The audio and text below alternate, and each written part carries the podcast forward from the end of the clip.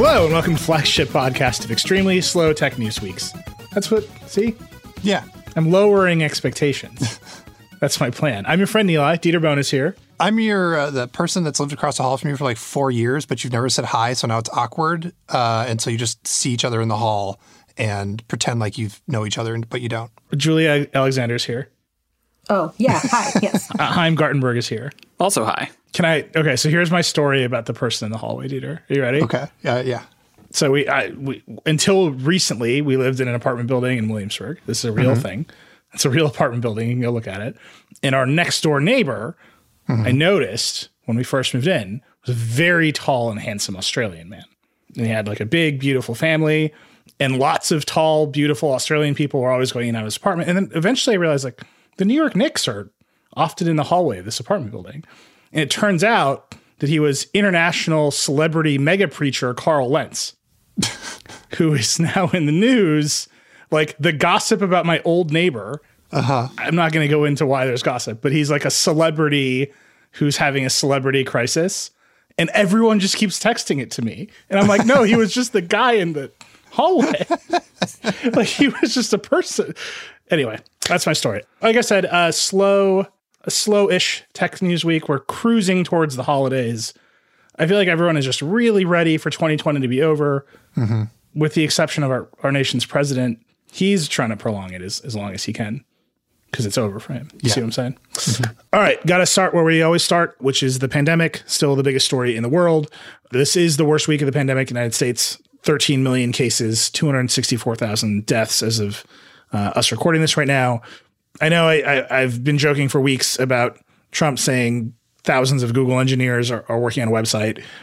It is, I think, obvious to everyone that he's not going to do anything about the pandemic at this time, which is uh, a tragedy. Hopefully the incoming Biden administration picks up that work a lot faster. News on the vaccine front, uh, Marybeth Griggs, our science editor, and the science team have a newsletter called Antivirus, where we're very much tracking vaccine information. Um, the Pfizer vaccine, mRNA vaccine, approved in the U K. Pressure on the F D A to approve it here. We'll see how that goes. Uh, Moderna, which is the other vaccine, um, at asking F D A for emergency use author- authorization. Marybeth is tracking that stuff. Subscribe to the newsletter if you want to keep up on the latest of that.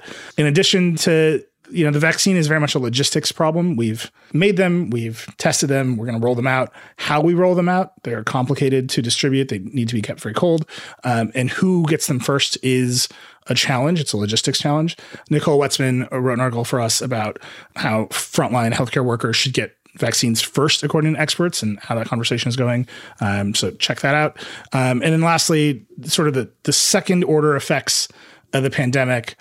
Uh, we often talk about Facebook moderation. There's going to be a lot of vaccine disinformation. Facebook is already saying it's going to remove uh, COVID nineteen vaccine misinformation. Uh, so I think we're going to see another round of conversation um, just about how our social networks are reinforcing the truth and tamping down misinformation as the vaccine rolls out and the information economy kind of goes sideways around it, which sadly I think we all expect. Okay, H B O Max. Huge news in the world of streaming today, and then some other stuff happening today. But today, Warner Brothers announced that every movie it's releasing in twenty twenty-one will be day and date released on H B O Max and theaters in the United States. Yeah, for a period of one month. Walk me through this news exactly, because those there are lots of caveats around it. Yeah, there's a whole lot happening. Um, so basically what happened, Warner Brothers came out and said, we have this slate of movies.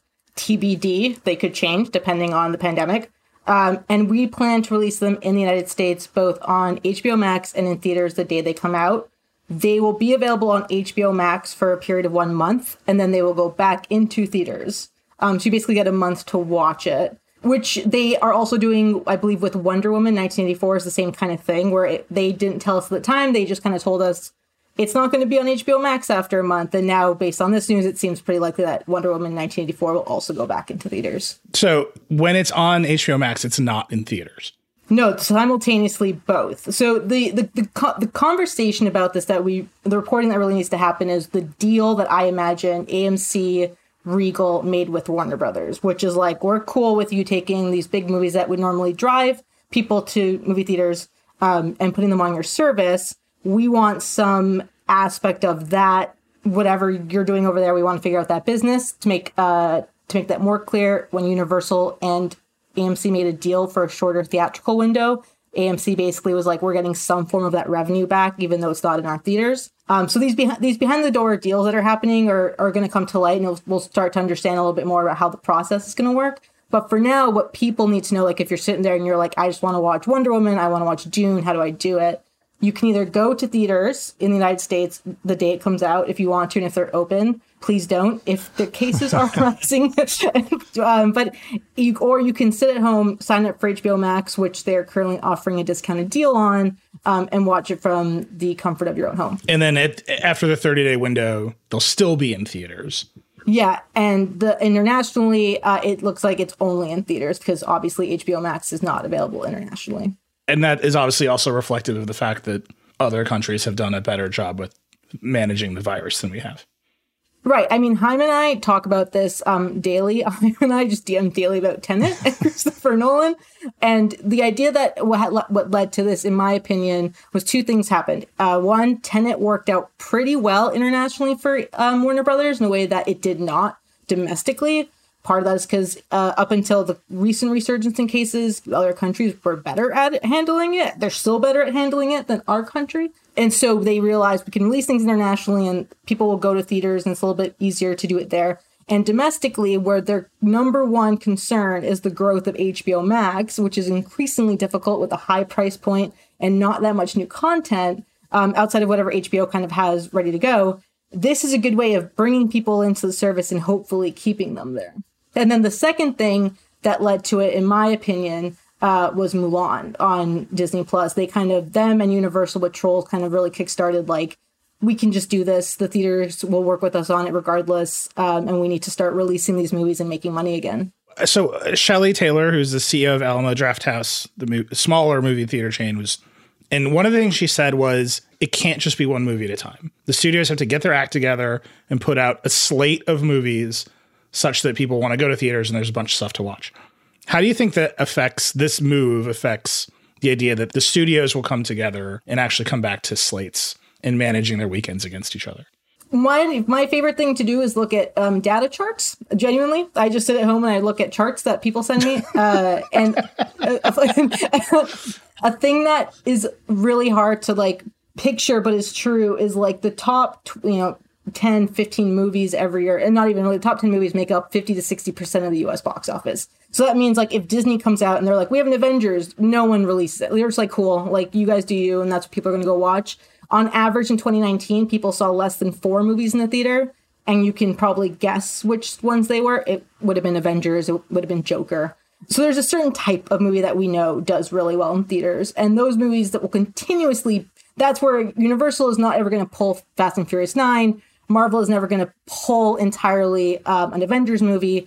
Um, Warner Brothers is never going to pull a Superman movie. But for the time being, there's a perfect opportunity for them under the, I use the word geese, but under this moment of, of what's happening in the world to kind of test this theory that they expected to play out in five to ten years in the next twelve months, which is this beautiful moment of acceleration. And it's, will people stay at home and spend money? And can we bring in revenue additionally this way? And can we use all the pipes available to us?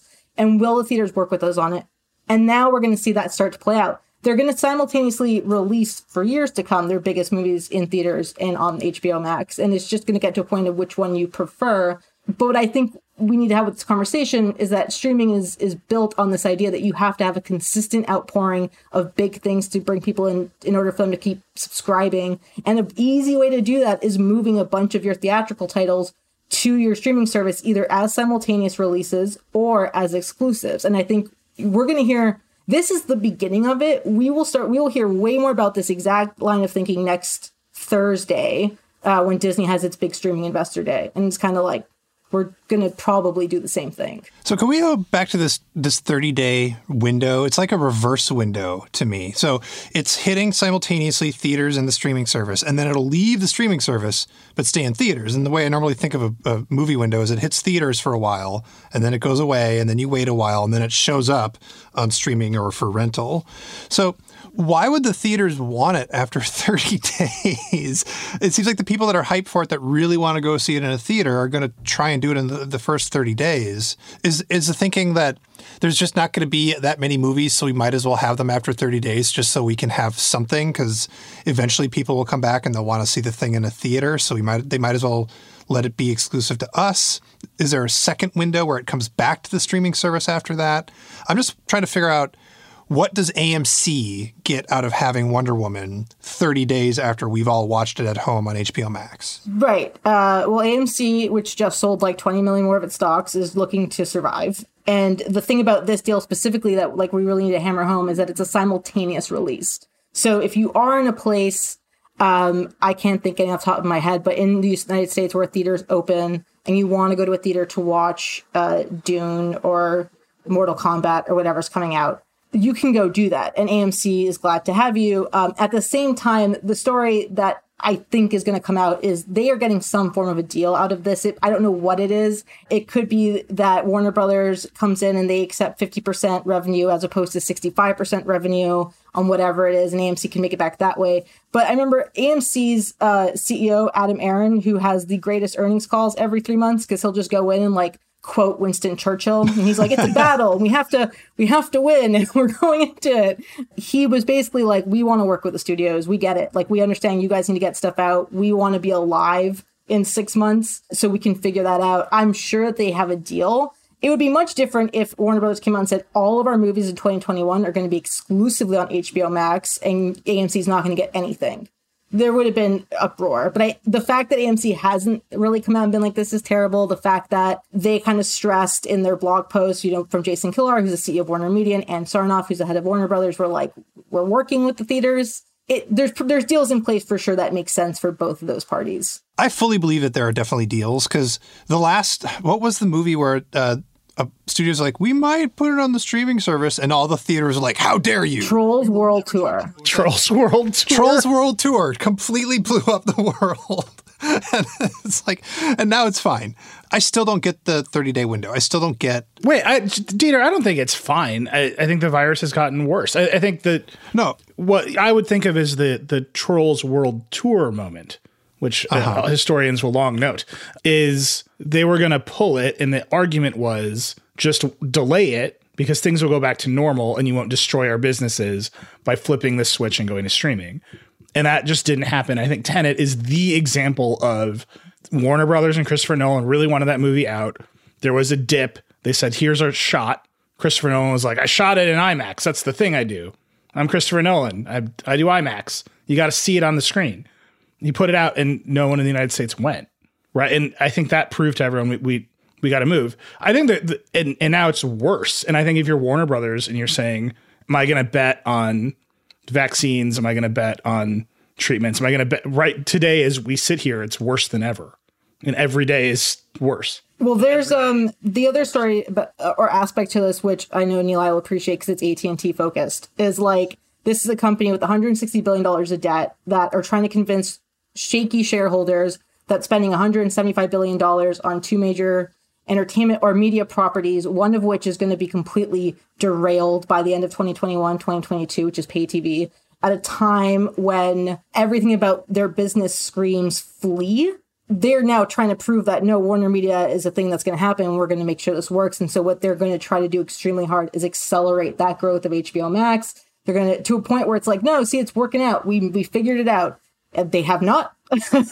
they yeah. uh, are still figuring that aspect. But um, more than any other company, I think A T and T is like, we need to make sure that we have to prove that this bet works, like that this is the thing that we were right from the very beginning. But and John Stankey, who's the C E O of A T and T, has been hinting about this for months. He, in the last earnings call, I think his quote was like, we're not optimistic about theaters. We can, we think it's really shaky still, and we are going to evaluate the holiday season the closer that we get to it. And as soon as we know, you'll know. And it's clearly that they knew that with rising cases, they were not going to, they had a better chance of forming a way to increase subscribers and generate recurring revenue, which is the fun word in Silicon Valley and entertainment these days, and then, then betting on big theatrical things that would bring people to theaters.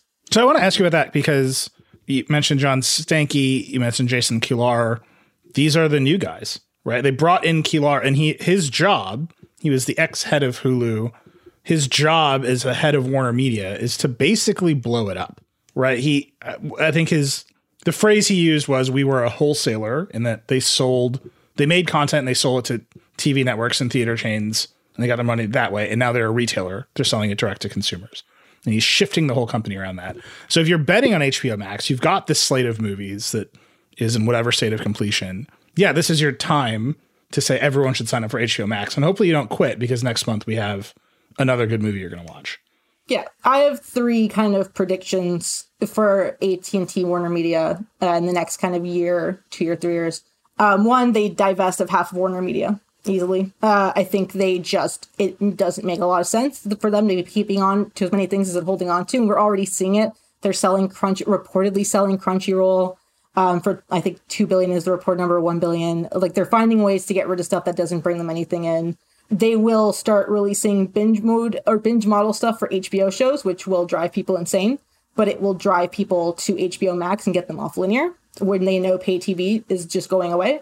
It's a smart move. They're already kind of doing it, uh, and it will just increase. Uh, and three, yeah, they will move a number of their kind of big titles to H B O Max and have this simultaneous thing because they need to keep that subscription thing going. I mean, the irony, right, is like everyone knows this. It's like it's it's almost, you know, boring. It's like new titles are lead to addition, content, com- comfort content, and libraries is what keeps retention. Uh, so they have the library. They have the best library out of any streaming service. It's phenomenal. They don't have the new titles. They have the higher price point. So the way to get out of that is to do what I think Disney's going to do too at Disney Plus, is like every month you have a big-ish movie that you're going to bring to the streaming service, and you're going to find ways to keep people being okay with that fifteen dollars a month spending, especially when Netflix inevitably hits fifteen dollars and people realize their content is fine, but it's not great. Uh, and that will be a fun moment to really see play out. But I think you're gonna there, there'll be some big Warner Media changes with content and ownership, I think, because they just have to. That debt load is just insane. So one thing I want to just call out, uh, to me, this was the biggest news of all. Wonder Woman nineteen eighty-four is coming out in, on Christmas Day, day and date with theaters. And the day that was announced, I was actually disappointed. I was very excited for the movie. I'm very excited to know everything about that Blue Monday remix in the trailer for Wonder Woman nineteen eighty-four. If anyone has a deep dive on where that came from, please let me know. Um, we'll pay a premium to publish it. Just give me a call. But right now, H B O Max is only in ten eighty p and doesn't support very many surround formats. And then Patty Jenkins, the director of Wonder Woman nineteen eighty-four, tweeted, "It will be the first movie in four K H D R, Dolby Vision, Dolby Atmos." Have they said anything about these? Uh, which is great. I'm very proud of her. I'm sure that she was like, what the hell? Like, you're making me put this on people's thirty-two inch T Vs. Like, I, I want the good stuff too. So I'm glad they did it. It's been a long time coming. It's been, to me, the most irritating thing about H B O Max. Be- besides, well, they just redid the interface a little bit. So it's a little bit better now. But they were behind technically. Have they said anything about these new movies next year? You, I would expect they all come out in the highest quality possible. This is going to be the biggest debate between you and I for the rest of the time. Do you think H B O Max is not great? And it's like my number one streaming service. It's like, anyways, uh, yeah, they'll all be in four K. H B O Max right now, I'll tell you, we watch it. We, we we're watching The Undoing, you know, and, you st- and we were watching The Flight Attendant. Good, good shows. You, you're correct. Their content is good. You start the show and it puts up the skip intro button, and the button doesn't work. Yeah. Yeah, the glitchy stuff they have to, I know. It's like, technically, it's broken. They lie to you. I watched the intro to The Flight Attendant five times. We have a great intro, though. We have, I think, I don't know when it's coming out, but I have an a kind of end-of-year rankings uh, of the streaming services. And literally the con, it, every single con pile, it's like, the U I design could be better. And our like great games editor, Andrew Webster, was like, we should just call it Julia Hates U I. But uh, yeah, so to your point, everything will be um, in four K H D R. And and to the your point about kind of the tech side of things, the biggest, the biggest thing that's going to come out of this in the next week would be my bet, maybe two weeks, um, is that H B O Max will be on on Roku. Like, Roku has had the upper hand for so long where they've been like, oh, we don't need it. No one's signing up for it. Um, I had a source at Roku once tell me that um, Disney gets the deals Disney gets because they're Disney, and it's very hard to be Disney if you're not. So it, Roku's had the upper hand. It is now extremely hard for them to say, no, we don't want H B O Max, when every single big movie of twenty twenty-one from that studio is going to be on H B O Max. Um, so this is them betting on that as well. It's them, it's them saying ro- us being on Roku is just as important as us being in theaters. Like, that's the, the, the decision they're making with this move. Yeah, and that certainly is, whenever we've had stories, the feedback we've gotten from people is it doesn't matter because it's on a Roku. And so the, the, obviously the, the leverage has changed, and hopefully by Christmas Day, they've solved this problem because they're going to want Wonder Woman to hit everybody. Yeah, I got a Google T V, the new one, I think, the new Google T V. It's great. Got a kid that was pink. But it works. Everything's on it. It's beautiful. That's my yeah. contribution to this. Well, so I was going to, uh, Haim, uh, you and I have been DMing. You just you, you just redid your living room. I just redid my whole living room. And so what, what, what, what'd you get? So I have uh, the Vizio OLED uh, and a Sonos Arc, which are which are quite lovely. Uh, they go together really nicely. Sonos hasn't gotten here yet, but I'm I'm confident it will work well because eArc is nice. How many how many eArc ports have you got there? Uh, I have just the one, but I only just need the one. one. You only need one. What What about your uh, H D M I two point one port? Is it uh, the same thing as the eArc? My port? So no, separate eArc, two H D M I two point one, and one regular. So I have, I have just enough for Sonos, uh, two next gen consoles, and then some sort of streaming box, which I haven't decided on yet. Um, um, I will tell you this: we said we were going to do an H D M I episode after the election as a joke, and Andrew Marino, our our producer, has been putting together what he is referring to as the H D M I Holiday Spectacular. So, I'm so excited. We'll see. We're looking for someone from the H D M I Foundation to talk to us. If you know that person, who I imagine is just fascinating, uh, please send them our way. Um, but Haim, so uh, the reason I'm asking you this, big upgrade in your living room, mm-hmm. right? High quality picture, high quality sound. When these movies hit theaters, are you going to say, man, my living room is better? Or are you going to say, I really want that theater experience? I'm staying in my living room because I'm not risking. I look, I I love Wonder Woman. I love, you know, Dune. I'm really excited for The Matrix four. Um, you can ask my fiance. I have been bothering her with In the Heights trailers for months, but I am not risking my life to go and see any of these. I don't love any of these movies to the point where, like, it is worth risking the life and my life and the life of loved ones. Also, it's a pretty good T V. Yeah. And it... I live in New York City. For for one fifteen dollars movie ticket, I can pay for a month of H B O. Everyone in my house and all of my friends can come over and we can, well, not yet, but one day, hopefully, everyone can come over and watch it. Like, that's a pretty good experience. The popcorn's cheaper. It's like, yeah, I'm not going to get like a, a theater full of people like bursting into applause during like an Avengers thing when the cool thing happens. But like for the money for like ninety-nine percent of movies, like I, I'm really confident that that T V is gonna gonna do the job. And like the big question for me is like, how does Warner Brothers put this genie back into the bottle? Like once you get used to spending fifteen dollars a month and getting all these movies and you get to watch it from your couch and you're not spending, you know, one hundred dollars to take everyone out to go and see, you know, Wonder Woman in theater this holiday. It's like, how do you how do you get that back? I don't know if Warner Brothers wants the genie back in the bottle. Right, I don't well. think they do either. And also, Haim, I will get on Zoom with you and yell during exciting scenes if you'd like, because I'm also trying to replicate that. And I've run out of favor with like our Verge colleagues, Bijan and Mike. We should start a service where we, we watch the movies. It's Julia Plus. That's what we're going to call it. It's fifteen dollars a month, and Julia just yells at you on Zoom. No, we'll do we'll do a riff track. We'll do a podcast for every movie where all it is is complete silence, except during the good parts when we cheer. And then you can play the podcast while you watch the movie, and it'll be perfect. I'm sold. Uh, Megan Frokovich will no longer watch Marvel movies with me because she's like, you quote them, and you yell, and then you cry. I gotta say, I'm fully with Megan on this one. that's, that's, that seems like the correct... Uh, correct evaluation. Julia, so Haim brings up an interesting point. So before, you would go to a theater when the movie came out, all of you would pay fifteen dollars, and then you would buy your own popcorn and soda. The movie would leave the theater. It would get syndicated. The studio would sell it to like four different T V channels. They would sell it to H B O. Then they would put it on iTunes, and you would buy it. Then they would put it on street. Netflix would maybe buy it. Then they would finally, at the end of its road, sell it to T N T. For pennies, and P N T would run ads again. And there was just a million opportunities to generate money from these movies as a movie, not as merchandising or theme parks or anything. You put it on a streaming service, you pay fifteen bucks a month. It's just there. And those other, all those other little bites at the apple seem to go away. How do these economics even work out? Yeah, I mean, that's the question. There's like a, it's a twofold question that I haven't seen anyone really answer. Uh, and it's a question, it's like arguably one of the most important questions, uh, which the two part of that is piracy, right? One, piracy is going to make a comeback because people can't afford to be paying for the stuff.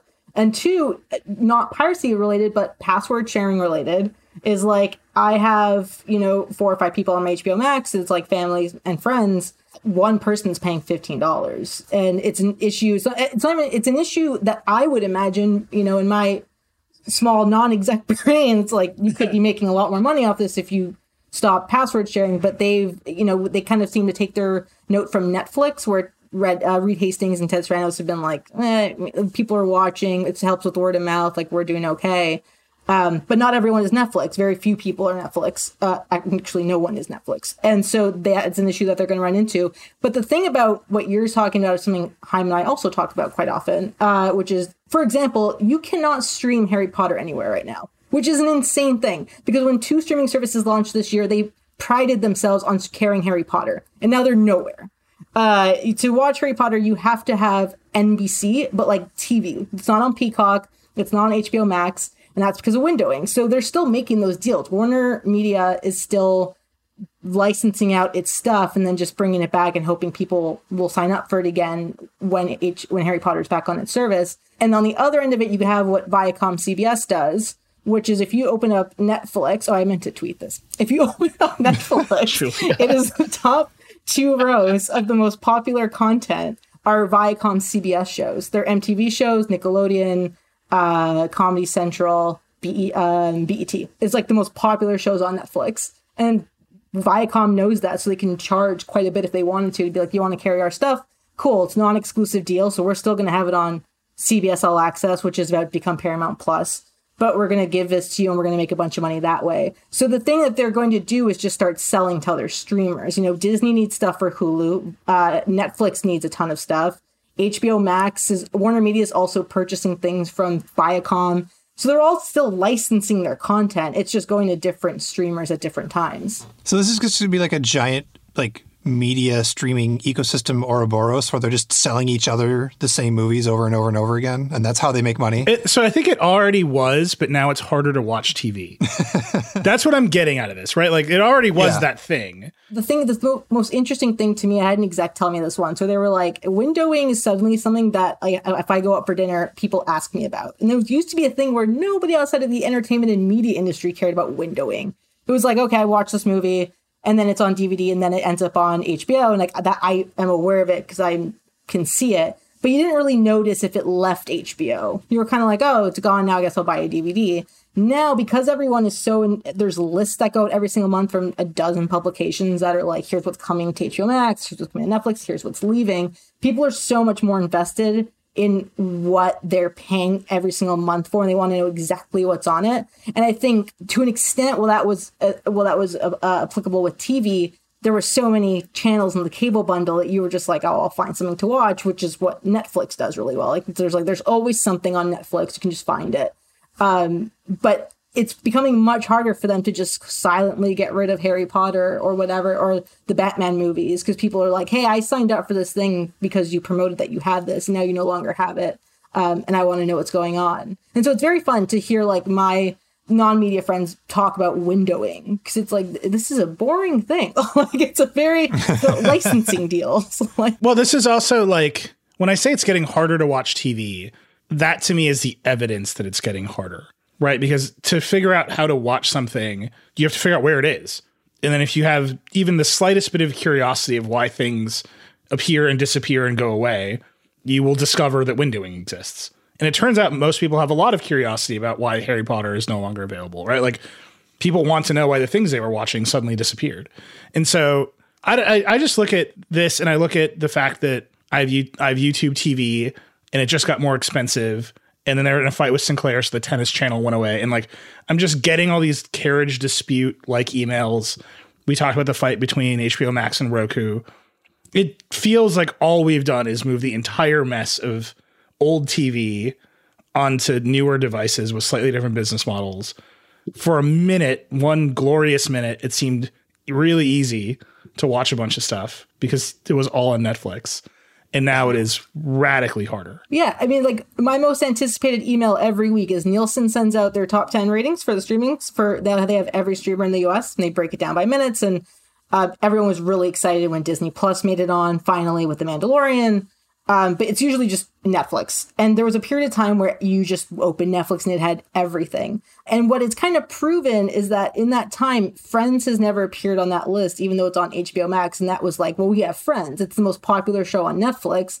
Therefore, it will do well here. And it's like, we're going to run into the exact same scenario when The Office leaves Netflix at the end of the month and it's finally on Peacock. And it's like, no one, no, I shouldn't say no one. I I would imagine very few people are rushing to sign up for Peacock or figuring out what Peacock is to watch The Office. They'll either buy the D V D set or like on or on iTunes, they'll download it, or they will pirate it. Um, because why were they going to sign up for this other thing that they don't want, that maybe isn't on the the um, aggregator that they're using, like a Roku or, or an Amazon? It becomes so much more complicated that you end up just saying, like, I'll just find something similar on Netflix. And this is the argument against a new streaming service that was announced called Discovery Plus, where Discovery, which is a huge, huge cable um, kind of collection of networks. It really is. It's very popular. They were like, we're going to launch a streaming service because we are very popular. And the biggest argument against it is like, but I can find a version of ninety-eight Day Fiancé on Netflix. Like, there is a version of it that someone is making. And so eventually you just get to the point where it's like, does your brand really matter enough to get people to sign up, or will you just find filler so content? The, the thing here that's interesting is the result of everybody launching their own streaming service means that power is going to start going back to the aggregators. Google T V and Apple T V and Roku, everybody is going to eventually feel like they need to be participate in search. That used to be a thing. We're not going to be in your search, but now everyone's in the search. And now it's going to be, well, are you going to participate in their home screen? And increasingly, the companies that make the smart T Vs are going to have the power to pick winners and losers on these streaming services. If Google T V and Discovery get in a fight, I'm never going to see, you know, Alton Brown on Food Network, something, something on the home screen there. They're just going to show me some other cooking show. And I'm like, ah, fine, there it is. Or I'll just watch it on YouTube or whatever. Yeah, when they announced Discovery Plus, they were like, the press release was like, we're on connected T Vs, and it very specifically did not mention names. And then finally on an investor call after, they were like, we're in conversations with Roku and Peacock, which is what Warner Media said. It was what N B C Universal said. And it was just like, they have the power. They're like, we are in, you know, seventy million homes or whatever. Like, we are the ones that are going to control what you're doing. And there's only two streamers that Roku and, and uh, um, Amazon really are like, we need, and, you know, Apple and all of them are like, we really need you. And it's Netflix, because Netflix is the equivalent of uh, T V Guide at this point. You just have it. It, it works. You you like it. Um, and Disney. And I think what you're going to start seeing with Disney next year, when they have a new Star Wars and Marvel thing every week, and it's the thing that everyone is talking about. It's like, well, that's what you need to generate. You, everyone has their big franchises, but you got to find a way to get it to a point where it's like, well, if I'm Roku and I'm uh, or Amazon, I need to have you on, because if I don't, people will go to Google or Apple and buy those T V devices so that they can watch Hawkeye uh, or whatever is coming out. You know, I just we spend so much time talking about app stores and computers and who's in control. And then you just like look at the T V industry and it's like, who are the this is the most gatekeeper ecosystem that has ever existed. Dieter always talks about like the backroom deals keeping you away from your computer or forcing you to use, and like everything in Hollywood is a backroom deal. Has anyone just made like an open T V device? Plex. That you can ship an app to, and it Plex? No, you can't like run an app on Plex. Okay. Like the NVIDIA Shield is still an Android T V or a Google, whatever platform they're yeah, calling yeah. it now. The NVIDIA Shield is still like an Android T V device with the Google App Store, and like Peacock is not going to let people sideload weird code onto it, right? Like even the most open devices that we can think of are still fully ensconced in ecosystems that are totally controlled by executives making deals, not consumers running code. And I, I wonder if this this is going to break in any way. What needs to happen is all that all that gatekeep stuff needs to be like boxed in and kept in one space. So you have an open platform, and then you have like a like a card, like a cable card that you plug in, and that's where all oh the lockdown God. stuff goes. And then you're free to do whatever you want on your actual box. That's how I think this could work.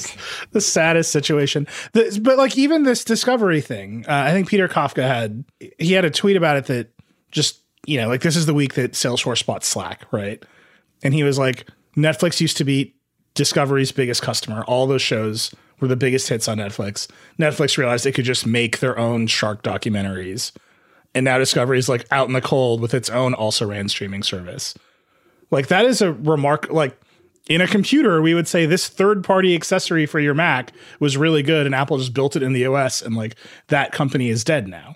I mean, like, related to my uh, argue, uh, uh, distaste with every single U I on every single streaming service ever, uh, the, the thing that a lot of these entertainment companies do, because they're entertainment companies, is they go, well, Netflix clearly liked our content. People like our content. They will therefore sign up to watch our content. And I think these companies are, are deeply, and I speak about myself here as a consumer, deeply downplaying how lazy I am. Like, I, like it, it is like, I don't want to sign up for that. I'm so lazy that the Google T V came with apps installed, and I was like, I don't know if I want to put my password in and go through all that. Yes, I do that all the time. yeah, like, I was like, I don't know, it's fine. I have Hulu, it's good. But it's it's that thing where Discovery, after Discovery kind of took a bunch of their shows off Netflix, yeah, people were still seeking it out, and there was, Netflix has never made anything that got to that level of like Food Network or H G T V, and they do have their stars. But it's funny because what Discovery was promoting its service on is like, we have these stars, people will come watch these stars. And it's like Twitch and YouTube went through that, and it, same issue. They were like, we'll go watch this person. It's like,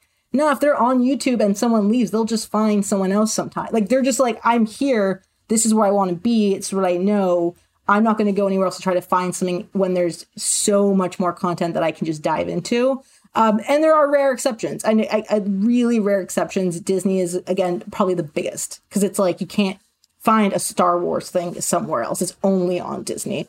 Um, but Discovery is like, yeah, if your big things are ninety day fiance and Giada goes to like Italy or whatever, it's like, yeah, I I can find that on Netflix. And they're doing it at a speed that is like astronomically faster than anyone else. All right. Well, I'm very excited for Wonder Woman on Christmas Day to watch in my house. You got to watch Soul in your house. It's the thing we've always wanted wanted to have happen. It's happening. What is Soul? Soul is the new Pixar movie. It comes out on Christmas Day. You have a child. You have to watch Soul. I don't. That baby does not need any more characters to latch onto. We got the Paw Patrol. We're good. Is Soul going to be appropriate for a small child? Isn't the setup that like the guy dies? Like bang. That's it's that. A Pixar movie. Okay. It's going to be cute. It's going to make you sad. It's going to have like adorable, brightly colored characters. Also, I'm a little worried Max is a sociopath. Like, she loves the Lion King, but every time Mufasa dies, she throws her stuff lying over the couch and starts like cracking up. I mean, Scar Scar throwing Mufasa off and going, uh, long live the king is, I, I cheer every time. We have to take a break. We're going to take a break. That's what's happening. Here are some ads. This episode is brought to you by Avast, a global leader in cybersecurity trusted by over four hundred thirty-five million users to keep them safe online. Since the beginning of twenty twenty, we've seen an increase of twenty percent in ransomware and scams like phishing. And with so much of our lives being lived through our devices right now, it's more important than ever to keep our digital selves safe. Avast Premium Security protects against the biggest online threats, like viruses, spoofed websites, and ransomware. Avast offers security that's tailored to fit your needs, with options to protect multiple devices, including smartphones, to keep you and your family safe. With Avast, you can feel safer, private, and more confident online to do what you want to do in your connected life. Don't worry about viruses, phishing attacks, ransomware, hacking attempts, or cybercrime, because Avast has your back. Learn more about Avast's privacy, security, and performance products at avast dot com. If you game, you know settling into your battle station feels enlivening. But gaming on Alienware gear with Intel Core i nine processors, it's more than that. It's a feeling you won't forget. It's where intentional design blurs the line between fantasy and reality. It's where your gear feels like an extension of you. Sometimes it's so immersive, so responsive, you can't tell yourself from your machine. If you're ready to feel one with your gear, start gaming at alienware dot com, featuring the Alienware M fifteen. All right, we're back. Actually, uh, this all ties together. Um, one of the things that is really interesting about H B O Max is that it's part of A T and T. Julie and I interviewed Tony Gonsalves, who is an executive uh, as part of the H- HBO Max launch, and he told us that H B O Max is exempt from A T and T's data caps.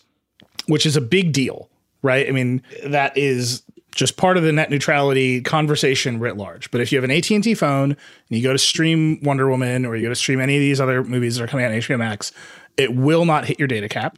If you have a Verizon phone, you open H B O Max, try to stream one of these movies, it obviously will hit your data cap. Now, there's an out, which is that, you know, it, Netflix can go pay A T and T for sponsored data and it won't hit your data cap. I suspect Netflix will not do that. And also, H B O Max is owned by A T and T, so they're just paying themselves, which is my favorite kind of accounting. But it, it's a big deal, right? I mean, this is here's the moment where the pipes and the content are coming together. A T and T as a service provider is cutting its content service a favorable deal. The simplest way to express it is H B O Max does not hit your data cap. Netflix does. So there's a cost difference now for A T and T customers in streaming each service. That is all in the context of net neutrality. And what we now know um, is that F C C Chairman Ajit Pai is stepping down on January twentieth, which is Inauguration Day. We expect Biden will propose a new chairperson of the F C C. But the moves that are happening right now are that Trump is proposing a replacement for Pai. His name is Nathan Symington. He is the person who wrote the petition to overturn two thirty at Trump's behest. So Pai, who was, for all of his many faults, was very focused on internet access, right? That's what he, that's what our F C C under the Trump administration has mostly done, is deregulate I S Ps, because the thinking is with fewer regulations, they will build more and better networks. I obviously have my disagreements with that, but the focus on how should we build networks and how do we incentivize the construction of networks, that's where the F C C has been. Symington comes in as Pai's replacement. The focus of the F C C, and McKenna Kelly, our great policy reporter, wrote a profile of Brendan Carr, the other Republican F C C commissioner. Their focus is on regulating social media and speech on social media. So you've got Carr, who's already talking about it a lot. You should read McKenna's profile of him. It is very indicative of a lot of the thinking around a lot of the conservative thinking about how to regulate the internet. And then Symington, who literally wrote the the petition to say the F C C should regulate Twitter and Facebook, it seems like he's going to get confirmed as Pai's replacement. So that's a huge shift. That also means you, you right now, at the end of the Trump administration, you'll end up with two Democrats and two Republicans, and the potential of a Republican Senate not confirming Biden's nomination as the chairman. So you'd have a deadlocked F C C that can't do anything. I'm just putting this out there. I don't think there's like not any more analysis. It's just the current state of play. But as we think about next year, A T and T saying to its customers, you should stream our service, which has all of these movies, and it won't hit your data cap versus Netflix.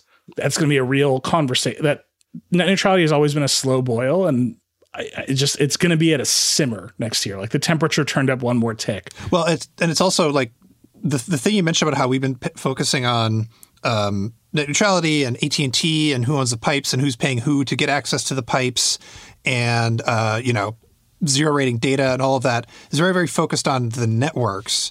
But this the it's moving to a different burner now. Now it's going to be focused on like social media networks, and it'll be more focused on content instead of pipes, which, you know, normally the way we've been thinking about the F C C, we haven't been thinking about it in that way. But, you know, they have fine T V networks for the stuff that they find uh, lewd or vulgar. They they can jump in in different places where we don't traditionally think of the F C C as jumping in. And so if there's a bigger push to like shift its focus over there, that'll be weird and interesting to watch. That's one way to put it.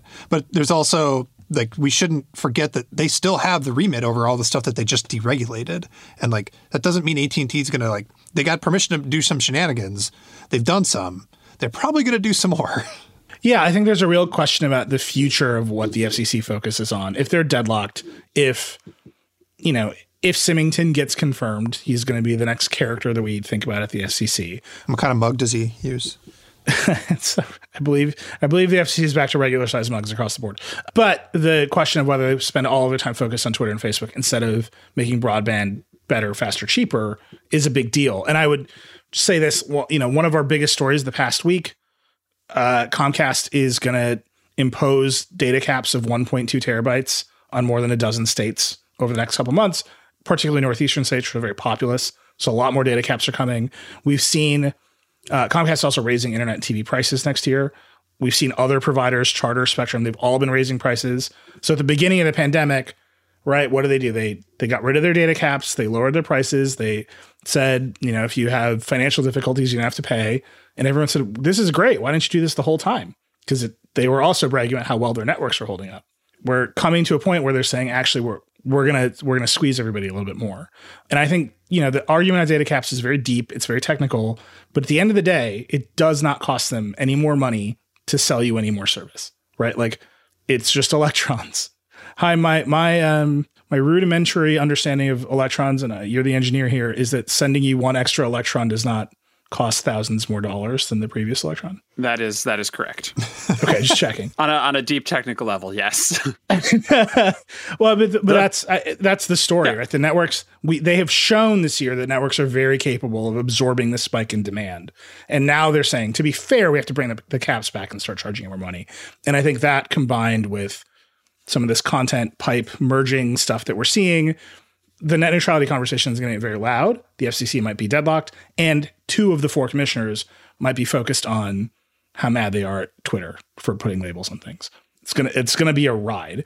I will say this doesn't appear to be happening, but we have it on our list. Wednesday night at like midnight, Trump was tweeting like, I'm not going to pass the National Defense Authorization Act that they pass every year unless it includes a repeal of Section two thirty.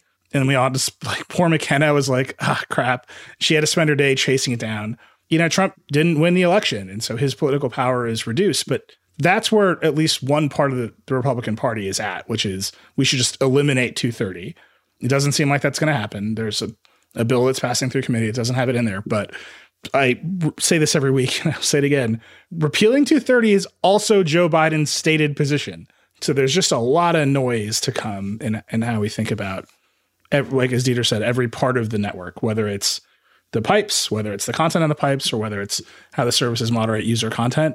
All of that is, the heat's going to be up next year. Okay, that was enough of a speech from me. We're going to take another break, and then I want Haim to tell us all about these new Snapdragon processors. This episode is brought to you by Plaid. Building a fintech app or service from the ground up, Plaid can help you get started. With Plaid's A P I, your users can securely connect their bank accounts to your app in seconds.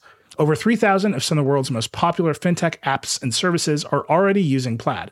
In fact, one in four U S adults have used Plaid to connect an account to a Plaid-powered app to pay back their roommate for last night's pizza, save money on holiday shopping, or take control of their financial future. With just a few lines of code, you can start building with Plaid today.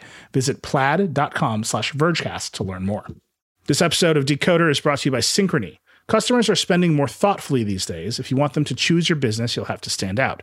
Synchrony can help. They're a financial and technology solutions company that partners with all types of companies and understands the challenges of running one today.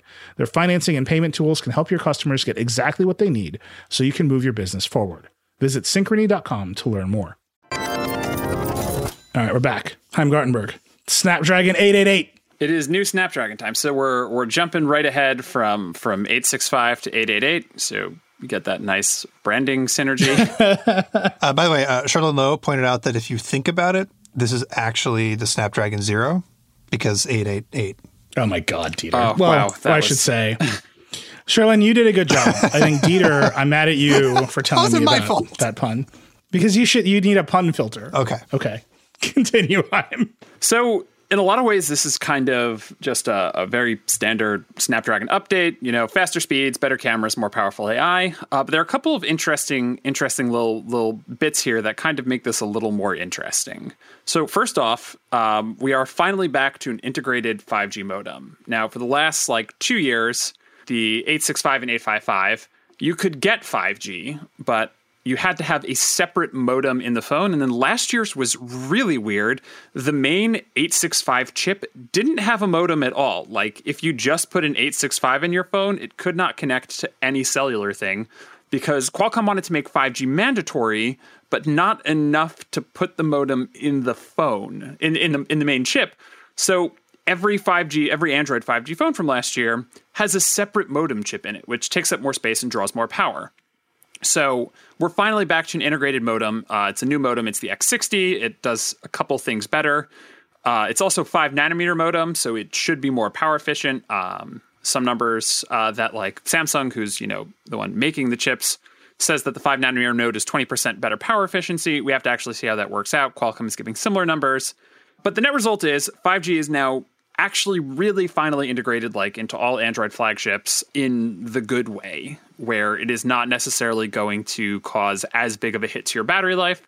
And combined with the new node uh, and then the, you know, other improvements in, you know, power efficiency across the C P U and G P U means that five G should be even less of a concern for battery than it already is, um, even on millimeter wave, hopefully. And actually, before we get off um, the modem, we should point out that one of the features in this modem that they're really excited about is carrier aggregation. Carrier aggregation. Yeah, so we, we should talk about that a little bit because in theory, depending on how it goes and what the networks do, this could be one of the ways that five G goes from like, why is this slower than L T E to actually being pretty good? And it's also maybe somewhat related to will Verizon specifically, but other carriers figure out a way to deal with not having all of the spectrum they could possibly want to light up all their five G networks. Yeah. So one of the big things here is that Qualcomm is starting to do sub six gigahertz carrier aggregation, which means that the sub six gigahertz, those wider bands of five G that have the slower speeds, are able to connect to more chunks of spectrum at the same time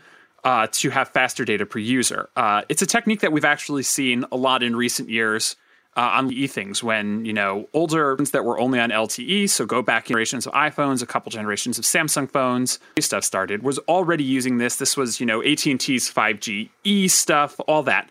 A lot of that was built in carrier aggregation. So we're finally bringing some of those improvements more to five G, uh, which will be good. But again, this this is a thing that's sort of the theme with a lot of Qualcomm stuff. Qualcomm is laying the groundwork here, and it's really up to the device manufacturers and the carriers to follow through. For example, the new Snapdragon eight eighty-eight is in theory capable of download speeds up to seven and a half gigabits per second. You will never see that on any smartphone in twenty twenty. You're just not. But it's nice to think that it might be possible. And also when you raise that ceiling, it does help make speeds better, even if you're not getting the maximum speed. That was true on, you know, three G, it's true on four G, uh, four G L T E, it'll be true on five G. So that's part of it. The other thing is, you know, new updated C P U, new updated G P U. One of the interesting things here is that Qualcomm is using, ARM had introduced earlier this year, uh, its new Cortex X one core. Now, the way Qualcomm's chips, uh, the big chips, the flagship chips, are typically set up is a one three four setup. So it has one really big main C P U, three also big but not as big, you know, power cores, and then four efficiency cores. Now, usually the top four cores are all the same product. It's usually one of the, sorry, one of the Cortex uh, ARM cores. This year, though, they're using, ARM introduced this earlier this year. It's the ARM Cortex X one, which it promises to provide up to thirty percent better peak performance efficiency than last year's big core. So it's got like an extra juiced core, which should help for performance. And they're also promising a, let me get the exact number, a thirty-five percent jump in G P U performance, which Qualcomm says is the biggest jump in G P U performance it's ever done. So they will be faster. The other two big areas, and this is traditional for Qualcomm, but there's a couple interesting things here in particular, are cameras and A I. So we'll start with cameras, where the most interesting thing is that the new Spectra eight fifty I S P is now a triple I S P. So it can, in theory, capture three simultaneous still images or video streams at once. So like what you could do with this, if you have a phone with an ultra wide, a wide, and a telephoto camera, with one press of the shutter, you could capture a still from all three of those lenses at, you know, those different perspectives, which is kind of cool. You can also capture three simultaneous four K H D R video streams at the same time, which I don't know why you would need to do that. Oh, you did, uh, Apple was, was uh, really high on this idea for iPhones, where you you would shoot with all three lenses at the same time, and then you can switch between them as the, you know, in edit, in post. So you just like, you set up the camera, you shoot all three lenses, and then you can like change the scene without having to move the camera because you've got three lenses shooting the same scene at the same time. All right. Well, that's uh, that is a good reason for it, um, I guess. Tell you what, if you're using, if you're planning on using a smartphone to capture three simultaneous four K H D R video streams, yeah, please message me on Twitter and send me send me your, your edited video and, and how this has improved your workflow. I'm would love to hear more about this. I'm very excited for this. But, so, but sticking with the camera for just a second, um, actually, we should talk about the G P U a little bit more too. But anyway, yeah. um, the the thing that's interesting when you look at what they do, it's triple I S Ps. It's uh, they've got a, a new like specific night mode thing. They have got you know, just like a bunch of stuff where you like just look back at like the flagship camera features of the past couple years. And Qualcomm is saying everyone's been doing that stuff in their flagship phones. They've done it themselves. We're just building it into the chip now, which is kind of the regular cycle of how Qualcomm goes with Android phones. So the thing that was like night, night sight, night photography was like, oh my God, how'd you figure this out? This is incredible, is now just going to be commodified, commoditized across any Android phone that wants it because it's just built into the chip. Yeah. So, I mean, and the big, the big part, sort of. The big part of that is it's any Android phone that wants it. Qualcomm sets these up, but manufacturers have to support it. Um, and that's not always the yep. case.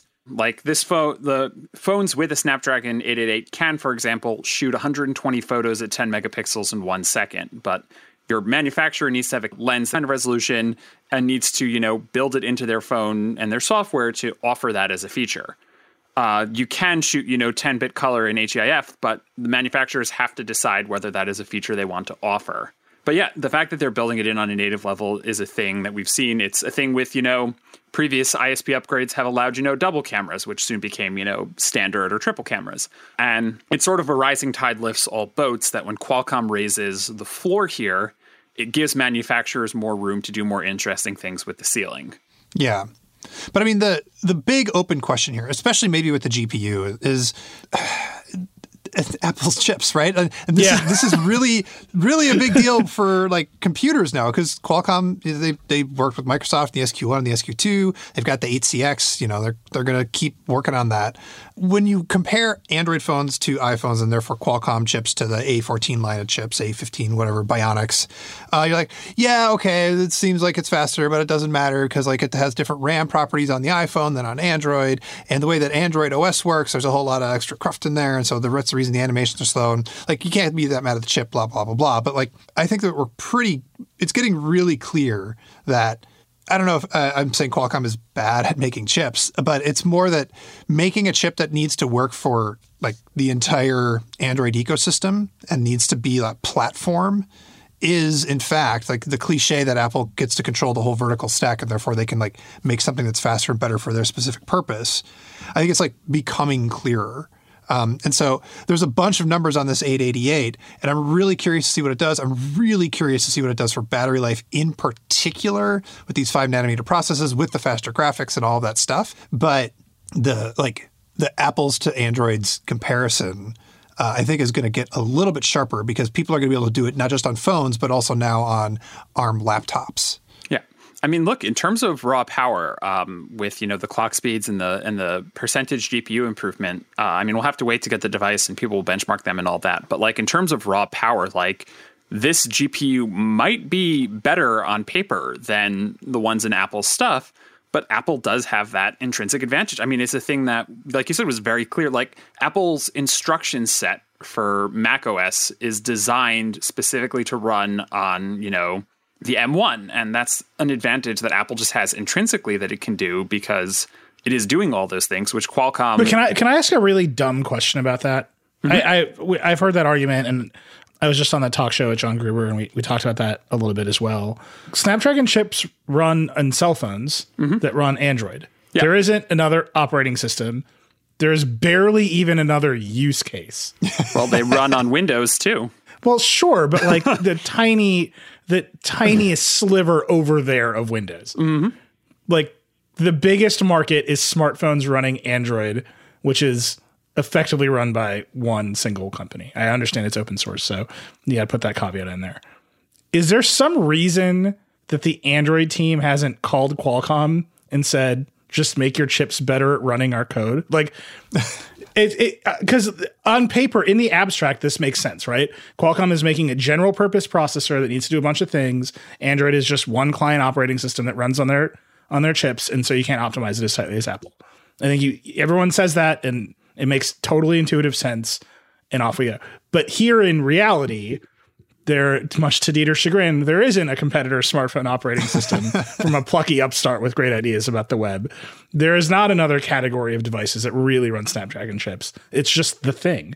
What is preventing them from coming to that level of optimization and alignment? I'm sure they do talk. Like, there, there's no question that things... There's not even another smartphone chip vendor. There's MediaTek. Well, yeah, I mean, Samsung's a real vendor. There's Exynos. they but, they sure. will not be using Exynos in the U S, I do not think, for uh, their next flagship yeah, phone. Yeah, there's Huawei as well. Yeah. But, like, here in the United States, there's but one vendor. Yeah. Anyway, keep going. No, so I think they do talk. But, like, Android needs to work on those other chips as well. And it's just, it's a difference between, well, maybe not in the pandemic times, it's a difference between having to walk down the hall to be like, hey, I have an idea, let's do this thing. And like, can you put this extra little instruction set in your chip? And setting up a meeting with ten people and then having a negotiation over a video conference and then driving down to the campus or flying over there to like talk about it a little bit further, da da da da da. Like being the same company just makes it a little bit more efficient, I think. Part of it is also Qualcomm isn't the one designing this stuff. It's ARM. So Google is, it's a game of telephone, right? Qualcomm is taking the cores that ARM is making and building its chip around those. And then Google is building its thing on top of, on top of Qualcomm. Uh, and there's a manufacturer intermediary. Like it's, it's not as straightforward as, you know, Google just calls up Qualcomm and is like, make our stuff work better. It's Google calls up Qualcomm. Qualcomm calls up ARM. ARM is like, we make cores for a lot of things. Like it's just the raw, the raw parts. So I think it's a little, a little more involved than than just a simple, a simple fix there. I said it was a dumb question. I said it from the start. I just, I, I think it's important to like bring it to reality from time to time and say, actually, the the sort of abstract explanation in reality, it doesn't quite line up that way. And I, I wonder, and I, you know, it was Qualcomm's. Uh, they they had their big summit this week. That's where the eight eighty-eight was announced. And they just basically, and they have to do this, but they, they evince not even a whiff of anxiety about the M one, right? The context of them announcing a new chip is everyone just went insane over the M one and the new Max. We're saying it's an inflection point for computers writ large. Apple's way ahead on this curve. Intel's in the corner crying. And Qualcomm's like, well, what else are you going to do? Here's the new eight eighty-eight. And I, I feel like It, that's just an important series of questions for them to answer. Like, can they can they meet that performance, or are they just going to let Apple run away with it? And they'll be, sure, the dominant provider. There are more Android phones in the world than anything else. But I'm sure Microsoft is like, hey, we can't let every Windows laptop in the world be slower at every price point compared to the Apple computer. Like that, that can't be the outcome Microsoft wants. And I think that's an important problem for Intel. And it is a growing problem for Qualcomm. Yeah, it's funny. So the the phone versus laptop thing is interesting because fundamentally, however fast the eight eighty-eight is, we're just assuming it won't be faster necessarily than iPhone. But it's always like the story has been the same. Like if you look at the raw power in the chip, it is kind of irrelevant to the operation of a phone uh, because it's Android and iOS. And they're like, they work different and they feel different and blah, blah, blah, blah. With laptops, it feels like you can make a more one-to-one comparison. But that story isn't quite right because there is Exynos and people do compare Qualcomm phones to Exynos phones directly. There are Huawei chips. Um, in theory, Google's Whitechapel chip might come out this year on a Pixel and they, they might just do the thing instead of having a little chip off to the side that does something small. They actually produce the main chip themselves, and then we'll have another thing to directly compare against Qualcomm. So it feels like Qualcomm has been in this place where they're the dominant maker of chips for phones, um, especially in the U S, uh, the and there's like nothing to directly compare them against for people's actual experience of what m- matters from a chip on a device. Like they just, no one is directly comparing them to stuff on a mass scale. And so the question is, with M one being directly compared to whatever ARM Windows laptops there are, if, in fact, Google does the Whitechapel chip, I don't think Samsung's going to make a big push in Exynos this year. But there is a chance that for the first time in a while, there's going to be a, pardon the pun, apples-to-apples comparison for Qualcomm Snapdragon chips because uh, we haven't really had that for a while, that like at a scale that mattered anyway. Yeah. I mean, that's also part of it is they just haven't had to compete. Like, you know, L G and Samsung are still buying Qualcomm chips. There's there's no other game in town to go to, so they no, they don't really need to bow to anyone and, and you know make make it work better on their end. It's we're gonna make what we we're gonna make what we make, and then you know work with what you have or go somewhere else. And it turns out there's not a lot of other places to go. As always, the theme of our show comes back to competition. It's like the top of our show is Julia being like, the competition in T V services is nuts and it's bad, and the bottom of our show is there's very little competition in chips and it's bad. If you are an economist that can work out the ideal amount of competition, please let us know. As always, oh, by the way, thank you to, I was going to say we're way over time, and that reminded me to say, uh, thank you to everyone who's been tweeting us Spotify charts. Dieter and I have just been smiling at each other with the, the number of people who've listened to like, uh, so that's been great. That leads me to say we're way over time. Uh, I got so much stuff to say about Samsung next week. No, I, I want to do, do uh, you had a good point, which is Samsung released a lot of good phones this year and they kind of got washed, washed out. So remember the Galaxy S twenty, the last event before the pandemic, and how hmm. all year the Galaxy S twenty and like all the variants of it have just been quietly great five G phones, and all of the five G hype since then has been like for the other phones, and the, Samsung's just like, yep, still, still here, still good. They just put out One U I three point oh, Android eleven for it. Took them three months, which isn't great, but it's better. Um, there's a rumor that they're going to drop the Note line. I have many emotions about that, but we're over time. But stay tuned for more emotions about that um, at some point in the near future. I just think Samsung is like quietly making pretty good stuff. Not not quietly, but they're making pretty good stuff, and like not in the conversation I would in a way that I would have expected them to, because it's no longer Apple versus Samsung. Oh my God. The new Galaxy Buds are coming, apparently. They're rumored, and they're going to have noise cancellation. They're going to be shaped like lozenges instead of beans, I guess. I'm not going to acknowledge this product until they call them the Galaxy Beans. Well, they're and not they're not bean shaped anymore. But these are bud shaped, so so they can be buds again. They have had the best all round earbuds that aren't AirPods for two years running, basically, with the Galaxy Buds. The Buds Plus are great. They're still my go to headphones. Um, they're going to put an active noise cancellation in them. They're going to be good. They've got the Beans, which are an interesting new kind of product. Um, they just like they've got a line of three to four different like wireless earbuds that are like really solid. And I don't like no one. They're not a cultural thing anymore. So Samsung is making its best phones ever, but their cultural relevance has sort of disappeared, or it's it's at least gone down. And I think that's really fascinating. Yeah. Maybe it's because they can't do the events. They got to bring back next year. They got to bring back the Broadway plays. Mm. They got to they got to they got to bring back the the splashy Super Bowl commercials. You know, I know we're doing like end of year roundups, and they're mostly they're, they're largely entertainment focused. We should do an end of year ranking everyone's weird pandemic infomercials. Ooh. Because there were a lot of weird pandemic infomercials. Dieter, that was like the most heartfelt pitch in the world. I just keep picturing you as the Love Actually dude with the like signs who's just like Samsung released so many things. I mean, the, they tried. They tried. The Z Fold two is really good. It just it's too expensive. It's wildly expensive. Also, no one's going anywhere. Yeah. Like if you buy the flashy flippy phone yeah. and you're just like, can I get on a Zoom call with you? I got to show you my cell phone. Like maybe you and I, that's like you and I are lo- locked in on that. Yeah, yeah. Not as not as good of a sales uh, from other people. I will I will uh, promote something. We are working very hard on getting the president of Qualcomm to do an interview with me and Dieter. Time I'm going to need to take copious notes from a conversation with you before we do that. Hopefully that's coming next week. We're just trying to work out some timing. Um, so I'm excited about that. We've put out a number of Twitter calls to action on the show, I believe. Everything from economists to struggling filmmakers recording three streams of video at once. Just tweet us. We, we love hearing from you. And again, thank you, everybody. And we'll be back next Friday with the chat show. That's it. Rock and roll. Wear a mask.